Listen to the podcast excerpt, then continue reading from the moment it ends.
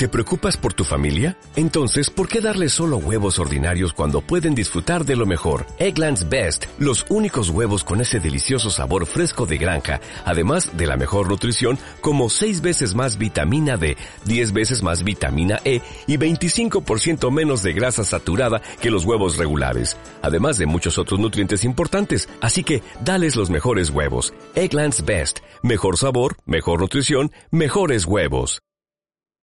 Hay este, un, tema que levantó cierta polémica, vieron las fotomultas, eh, que, en toda la ciudad de Buenos Aires está lleno de cámaras, pero ahora se agregó un condimento que es que te pueden llegar a hacer una fotomulta por lo que estás haciendo adentro del auto. O sea, vos viste que en realidad cuando vos estás con el teléfono y estás hablando o mandás un texto, que es bastante habitual lamentablemente, dependés que un policía de tránsito te haga la multa. Claro. O sea, está el tipo ahí en la esquina mirando a ver quién habla con el teléfono, quién, quién, quién textea o quién está con el teléfono en, la oreja y ahí te hace la multa. Ahora eso se haría de manera electrónica. ¿eh? Vamos a hablar con Lucila Capelli, subsecretaria de Planificación de la Movilidad, para hablar de esto. Lucila, ¿cómo estás? Buen día. Hola, buen día, ¿cómo están? ¿Qué tal? Gracias eh, por, por atendernos. Lucila, bueno, ¿cómo va a funcionar este esquema? A ver si, si podemos entender. Y bueno, evidentemente las cámaras tienen un alto poder de definición.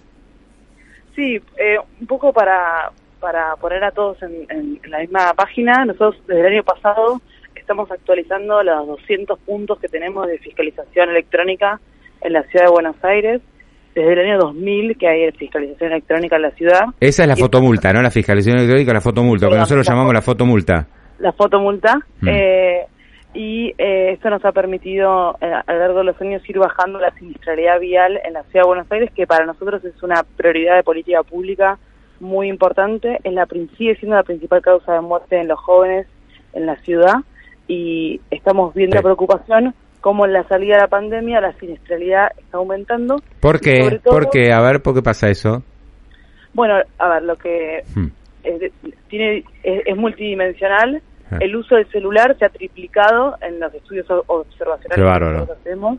Terrible. Eh, y eso es un factor de distracción muy importante hmm. para que los oyentes se den una idea. Mirar el celular tres segundos a 40 kilómetros por hora son 33 metros en los cuales uno no mira para adelante. Hmm y en ese momento eh, pueden suceder varias cosas. Eh, el uso del celular ha bajado el uso del cinturón, algo que se había logrado con un cambio cultural muy importante, ha bajado eh, seis puntos porcentuales, también nos preocupa eso, y este esta, estas nuevas, digamos, son infracciones que ya existían, son multas que ya existían, que ahora se van a poder empezar a hacer de manera electrónica en 100 puntos de la ciudad.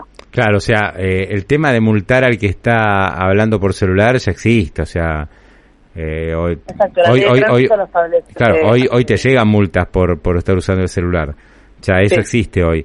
Pero ahora lo que se incorpora es que esto va a ser de manera automática. O sea, te van a sacar una foto eh, hablando por con, con, el teléfono y eso... Pero eso cómo es? ¿Es automático como es la multa que mide digamos, porque la fotomulta lo que hace es medir si vas a un exceso de velocidad y eso lo lee el, lector, digamos, y te sale automáticamente a qué velocidad está yendo. Eso es, un proceso totalmente automático, digamos. El tema de la de la foto con vos hablando por el celular, ¿es automático o va a haber un, un policía de, como el bar, es como un bar, digamos, como el bar de fútbol, digo? Sí, eh, nosotros hasta ahora teníamos dos tipos de fotomultas, mm. la, el exceso de velocidad que sí. bien explicaste vos y el semáforo en rojo que son ah, todas sí, sí. Cuando pasa el semáforo en rojo te saca la foto que se ve el semáforo y el auto, ¿no? Exacto. Hmm. Ahora nosotros tenemos en 100 puntos que están mapeados en la ciudad y que van a estar también disponibles en los dispositivos de navegación para que los usuarios eh, sepan dónde están. Eh, en esos puntos esas, esas cámaras van a sacar eh, fotos y cuando cuando el algoritmo ve que el conductor no tiene puesto el cinturón o está mirando un celular, eso genera una multa que va a un back office del cuerpo de agentes que que determina si efectivamente ah. eh, eso es una multa o no y la habrá la, la, infracción. Claro, o sea, hay todo un procesamiento atrás, o sea, es, eh, es más complejo, ¿no? Hay, hay, también descarte de, de, fotos. Que, hay, errores de la... sí, y si uno la quiere protestar, luego eh, estará la posibilidad de ver la foto. Dice, mira, acá está la foto. Este, no, pero yo no estaba con el teléfono, yo estaba con un, no sé, con un peluche. Siempre está la instancia de, de ir a de ir a un controlador a hablar eh, por la multa y a, manifestar, digamos, esa instancia de está, va a estar siempre disponible. Mm. Eh, hubo, hay, digamos, acá se arma polémica por todo, ¿no? O sea, todo, todo tema es polémico en, eh, eh, y en Buenos Aires ni hablar. Y cuando es tránsito, mucho más todavía. Se habló acá del tema de la privacidad, ¿no? Dice, pero yo estoy en el auto, es privado. Yo no, yo no creo que eso sea así, porque vos cuando estás en el auto, estás en la vía pública, por algo se llama vía pública. Si querés privacidad, anda a tu casa ¿sí? Este, digamos, creo que no es el lugar para decir, no, acá es un acto privado. Estás en el auto y estás en la vía pública y lo que vos haces impacta en un tercero. No es solamente para vos. Ahora estás en tu casa y querés ver una película porno, tema tuyo, ¿no? O sea, es un, es un tema individual. No, no le haces mal a nadie. O si tienes ganas de dormirte una siesta, es un tema individual. Eh, cuando estás en el auto, no. Creo que este es el espíritu que debería tenerse en cuenta. Me imagino que usted coincide con esta visión. Sí, nosotros eh, sabemos que la incorporación de nuevas tecnologías eh, generan esta, esta, este desafío de la privacidad mm. y lo tenemos en cuenta desde el primer momento al, al momento de diseñar esta fiscalización, con lo cual eh, estas, estas eh, fotopuntas no van a tener la cara del conductor. Ah. La cara del conductor se va a cuidar en todo momento. Si se viese la cara del conductor, esa, esa foto está descartada. Y el acompañante en todos los casos va a estar cubierto. Esa no va a estar... Eh, ¿Pero eso lo hace la fotomulta o lo hace una máquina, digamos, después que...? Eso, Lo, eso lo hace una máquina. Ah, una máquina, ok. Ya está, ya está configurada para... Eh, desenfocar la cara, la cara del, rostro, mira vos. Y luego borrar el, acompañante en todos los casos. Eh, eh, claramente, sí, nuestro, nuestro espíritu es el de la seguridad. Eh, la seguridad vial para nosotros es un problema y una de las grandes herramientas que tienen eh, las ciudades en el mundo es la fiscalización electrónica de las conductas. ¿Existe esto en otros lugares? Me imagino que sí, ¿no? No, debe ser un invento argentino. En Argentina, municipio de Vicente López, creo que en Rosario también, y en, en, muchas ciudades de Latinoamérica y, del mundo. ¿Se aplica? ¿Ya se aplica esto? Hmm. Sí, sí, ya se aplica con un protocolo de privacidad como, como el que nosotros tenemos, que también es, disponible.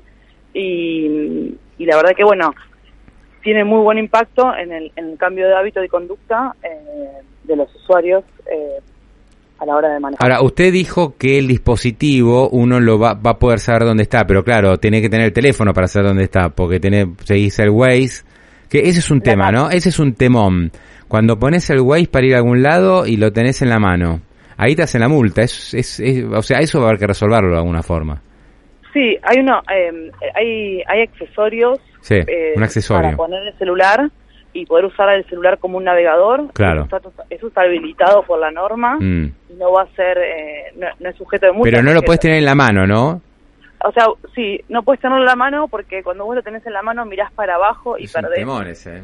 Mm. La, o sea, cuando vos lo tenés en un accesorio, pues lo tenés en, en tu campo visual mientras que estás manejando. Hay que comprarse eh, esa sopapita, ¿no? Que va, que va en el auto y que tiene la forma después del teléfono, uno pone el teléfono ahí y yo creo que eso es más seguro además.